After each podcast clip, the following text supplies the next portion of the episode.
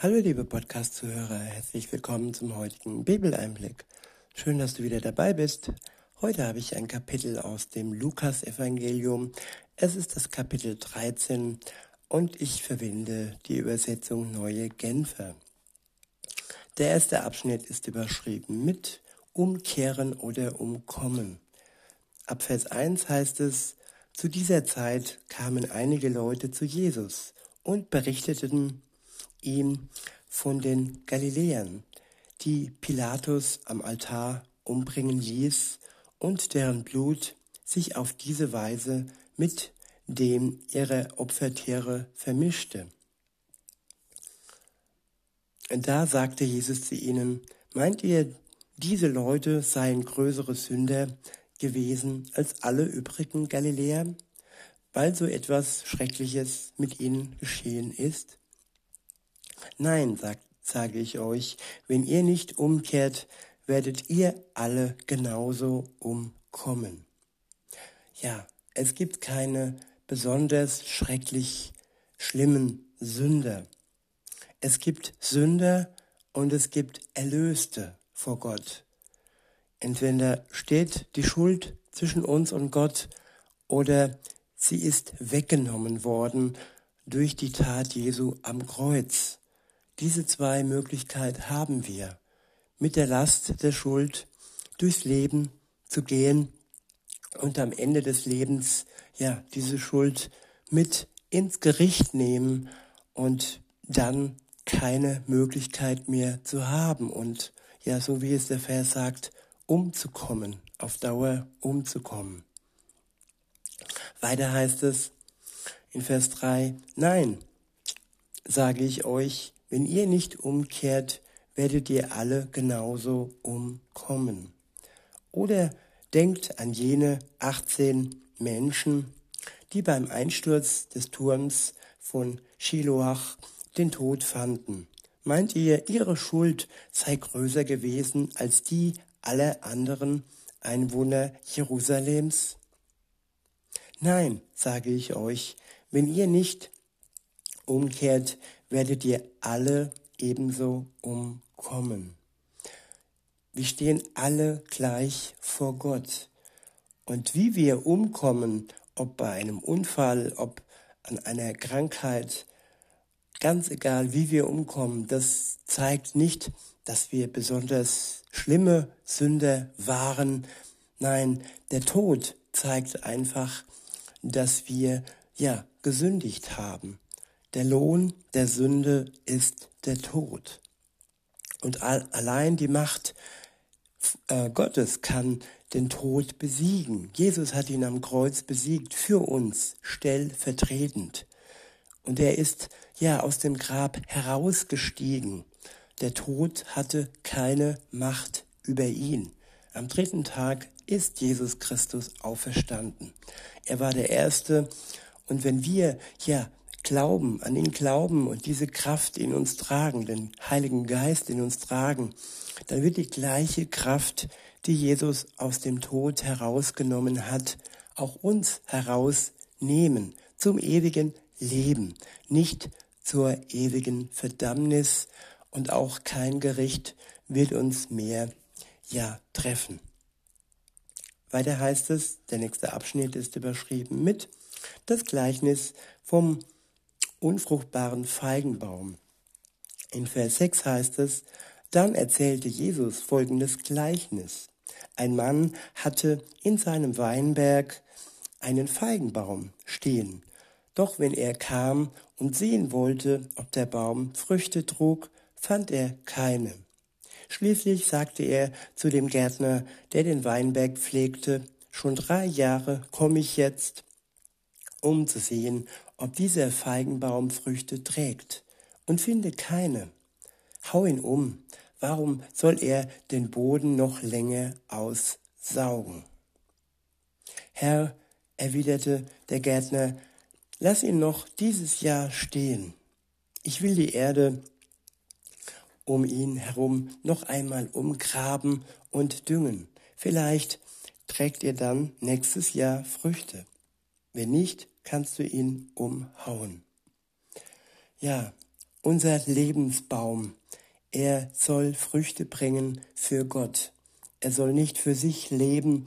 Er soll nicht, ja, die Nahrung aus dem Boden ziehen, andere aussaugen. Er soll füreinander Gutes tun, dass andere sich an unseren Früchten, ja, ernähren können und dass sich auch Gott an unseren Früchten erfreut. Das ist das Ziel eines jeden Christens, dass er Früchte bringt in seinem Leben für Gott und für seine Mitmenschen. Der nächste Abschnitt ist überschrieben mit Heilung einer verkrüppelten Frau am Sabbat. Ab Vers 10 heißt es, Jesus lehrte an einem Sabbat in einer Synagoge. Unter den Zuhörern war eine Frau, die seit 18 Jahren unter einem bösen Geist zu leiden hatte, der sie mit einer Krankheit plagte. Sie war verkrümmt und völlig unfähig, sich aufzurichten. Jesus bemerkte sie und rief sie zu sich. Liebe Frau, sagte er, du bist frei von deinem Leiden. Welch großes und barmherziges Herz hat doch unser Gott. Er bemerkt das Leiden der Menschen und er, ja, heilt gerne. Er sagt zu ihr, liebe Frau, und er schenkt ihr einfach so die Freiheit von ihrem Leiden. So ist unser Gott. In Vers 13 heißt es, und er legte ihr die Hände auf. Im selben Augenblick konnte sie sich wieder aufrichten und sie fing an, Gott zu preisen. Gott zu preisen. Das ist das, was entsteht, das Gefühl, die Freude, nachdem wir von Gott erlöst worden sind. Wir preisen ihn für seine Gnade, für seine Kraft, für seine Liebe. In Vers 14 heißt es, doch der Synagogenvorsteher war empört darüber, dass Jesus die Frau am Sabbat geheilt hatte. Er sagte zu der versammelten Menge, es gibt sechs Tage, die zum Arbeiten da sind. An denen könnt ihr kommen und euch heilen lassen, aber nicht am Sabbat. Ja, das ist Schwarz-Weiß-Denken. Das ist, ja, alles geregelt und zu 100 Prozent festgefahren, würde ich sagen. Aber Gott ist anders. Er hat ein Herz, er ist gnädig.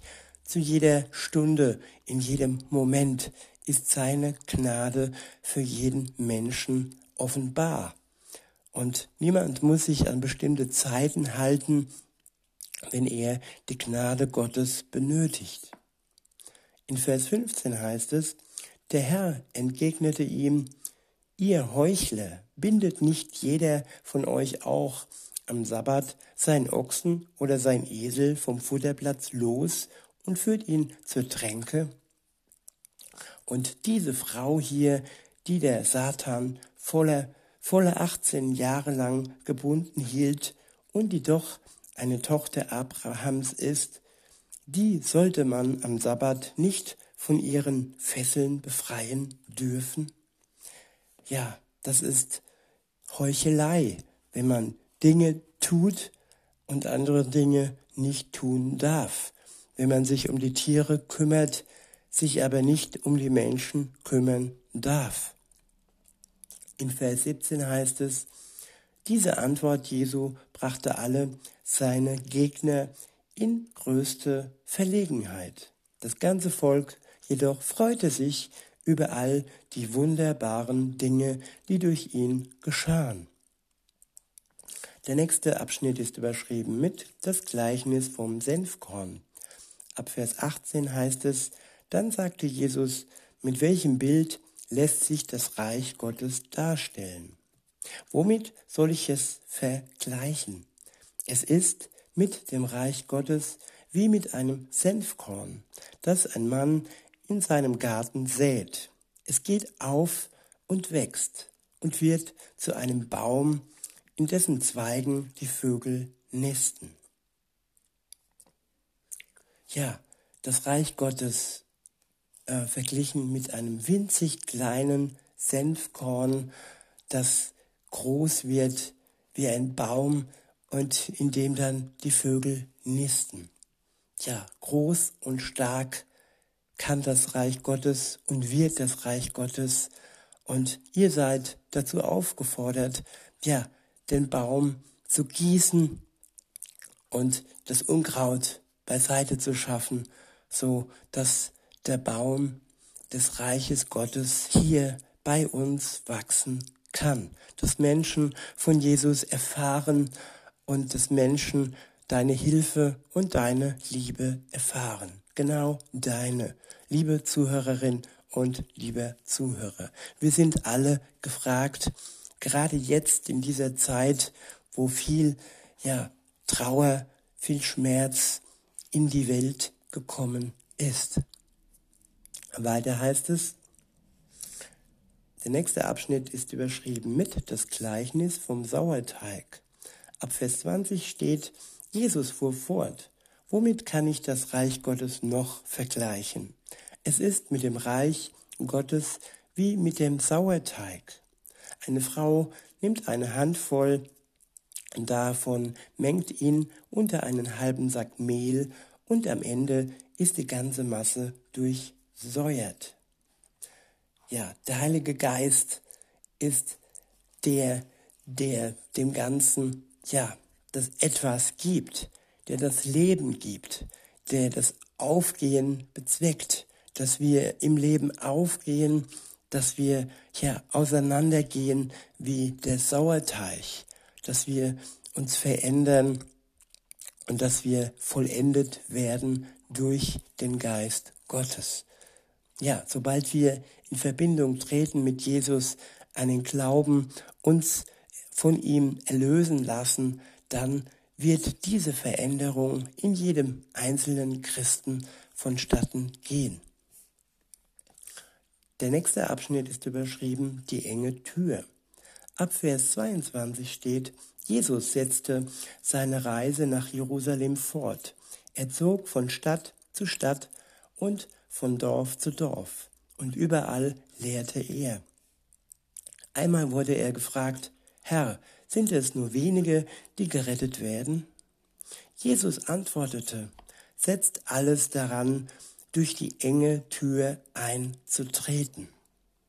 Ja, die enge Tür des Glaubens und die breite Tür, wo alle hineinrennen, der Mainstream sozusagen, die breite Masse, aber die breite Tür führt am Ende zu einem Abgrund, wo alle hinunterfallen und ewiglich ja ins Verderben stürzen.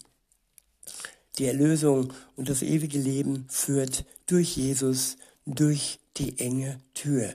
Und daran sollten wir alles setzen und auch dafür sorgen und dafür ja wirklich den anderen Menschen beiseite stehen, die auf dem Weg sind und noch nicht wissen, in welche Tür sie eintreten wollen.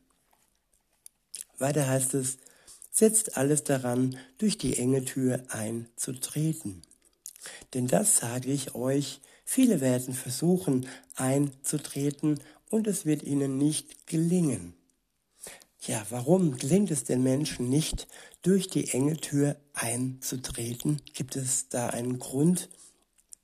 Ja, sie versuchen durch ihre eigenen Werke, durch ihr Gutsein, durch die Tür, durch den Türsteher hindurch zu kommen. Aber das Passwort lautet Jesus Christus. Das Passwort lautet nicht gut sein und äh, ja, heucheln und der Beste sein wollen. Der Beste ist Jesus Christus und er hat für uns alles geschafft, was nötig ist, um durch diese enge Tür hindurchzukommen. Das Einzige, was nötig ist, ist Vertrauen und Glauben an Jesus Christus. Wenn du das hast, liebe Zuhörerin, lieber Zuhörer, dann hast du den Eintritt ja durch die enge Tür schon in der Tasche die Eintrittskarte sozusagen. Weiter heißt es, wenn der Hausherr aufgestanden ist und die Tür abgeschlossen hat, werdet ihr draußen stehen, an die Tür klopfen und rufen, Herr, mach uns auf. Doch er wird euch antworten, ich kenne euch nicht, ich weiß nicht, woher ihr seid. Tja, kennst du Jesus, liebe Zuhörerin, liebe Zuhörer? Hast du eine Beziehung zu ihm? Und wenn du dann anklopfst, kennt er dich und freut sich und sagt, hier, mein Freund, komm zu mir, trete ein. Das ist auch wichtig, dass wir eine Beziehung zu Jesus haben, dass wir ihn kennen und er kennt uns ja sowieso, aber kennen wir ihn und sind wir seine Freunde? Weiter heißt es, dann werdet ihr einwenden, wir haben doch mit dir gegessen und getrunken und du hast auf den Straßen unserer Stadt gelehrt. Er aber wird euch noch einmal dasselbe antworten. Ich kenne euch nicht, ich weiß nicht, woher ihr seid. Geht alle weg von mir, ihr mit eurem unrechten Treiben ja, das unrechte Treiben, das, was vor Gott ungerecht ist, was vor, vor ihm falsch ist, was ähm, ja mit seiner Lehre nichts zu tun hat. Und ja, das ist der Grund, warum Jesus uns ausstößt. Das unrechte Treiben, das ist auch die Schuld, die wir auf uns, äh, auf uns legen und die erstmal weg muss, bevor wir ja in die Tür hindurch treten können. In Vers 28 und folgende heißt es, dort draußen bleibt für euch nichts als lautes Jammern und angstvolles Zittern und Beben, wenn ihr sehen werdet, dass Abraham, Isaac und Jakob samt allen Propheten im Reich Gottes sind, ihr aber ausgeschlossen seid vom Osten und Westen und von Norden und Süden werden Menschen kommen und sich im Reich Gottes zu Tisch setzen. Es gibt Letzte, die werden Erste sein. Und Erste, die werden Letzte sein. Ja, die Ersten, das waren die Juden. Mit denen hat Gott begonnen. Und sie werden die Letzten sein, wenn sie Jesus nicht ja in ihr Herz aufnehmen wenn sie nur auf all die Werke und all die Regeln, ja, dass zum Beispiel am Sonntag niemanden helfen und so weiter, wenn das ihr Leben ist, dann ist es kein Leben, das mit Jesus übereinstimmt. Weiter heißt es, der nächste Abschnitt ist überschrieben mit Jesus lässt sich nicht von seinem Auftrag abbringen. In Vers 31 steht, da kamen einige Pharisäer zu Jesus und fragten, auf, geh fort von hier. Herodes trachtet dir nach, trachtet dir nach dem Leben. Jesus erwiderte, geht und sagt diesem Fuchs, heute und morgen treibe ich Dämonen aus und heile Kranke, und am dritten Tage wird mein Leben vollendet. Am dritten Tage ja, da ist Jesus auferstanden. Und das war die, die Vollendung jedes Christen. Wenn er an Jesus glaubt, dann wird er auch am dritten Tag vollendet werden. In Vers 33 heißt es, ja, ich muss heute und morgen und auch noch am darauffolgenden Tag meinen Weg gehen, denn es ist undenkbar, dass ein Prophet an einem anderen Ort umkommt als in Jerusalem. Der nächste Abschnitt ist überschrieben mit Klage über Jerusalem. In Vers 34 heißt es, Jerusalem, Jerusalem, du tötest die Propheten und steinigst die, die Gott zu dir schickt. Wie oft wollte ich deine Kinder sammeln, wie eine Henne ihre Küken unter ihren Flügeln nimmt. Aber ihr habt nicht gewollt. Seht, euer Haus wird verlassen sein. Ich sage euch, ihr werdet mich erst wiedersehen, wenn die Zeit kommt, in der ihr rufen werdet. Gesegnet sei er, der im Namen des Herrn kommt. Ja, wenn die Zeit kommt, in der wir rufen werdet, gesegnet sei der, der im Namen des Herrn kommt. Und das kann nur der rufen, der an Jesus Christus glaubt. In diesem Sinne wünsche ich euch noch einen schönen Tag und sage bis denne.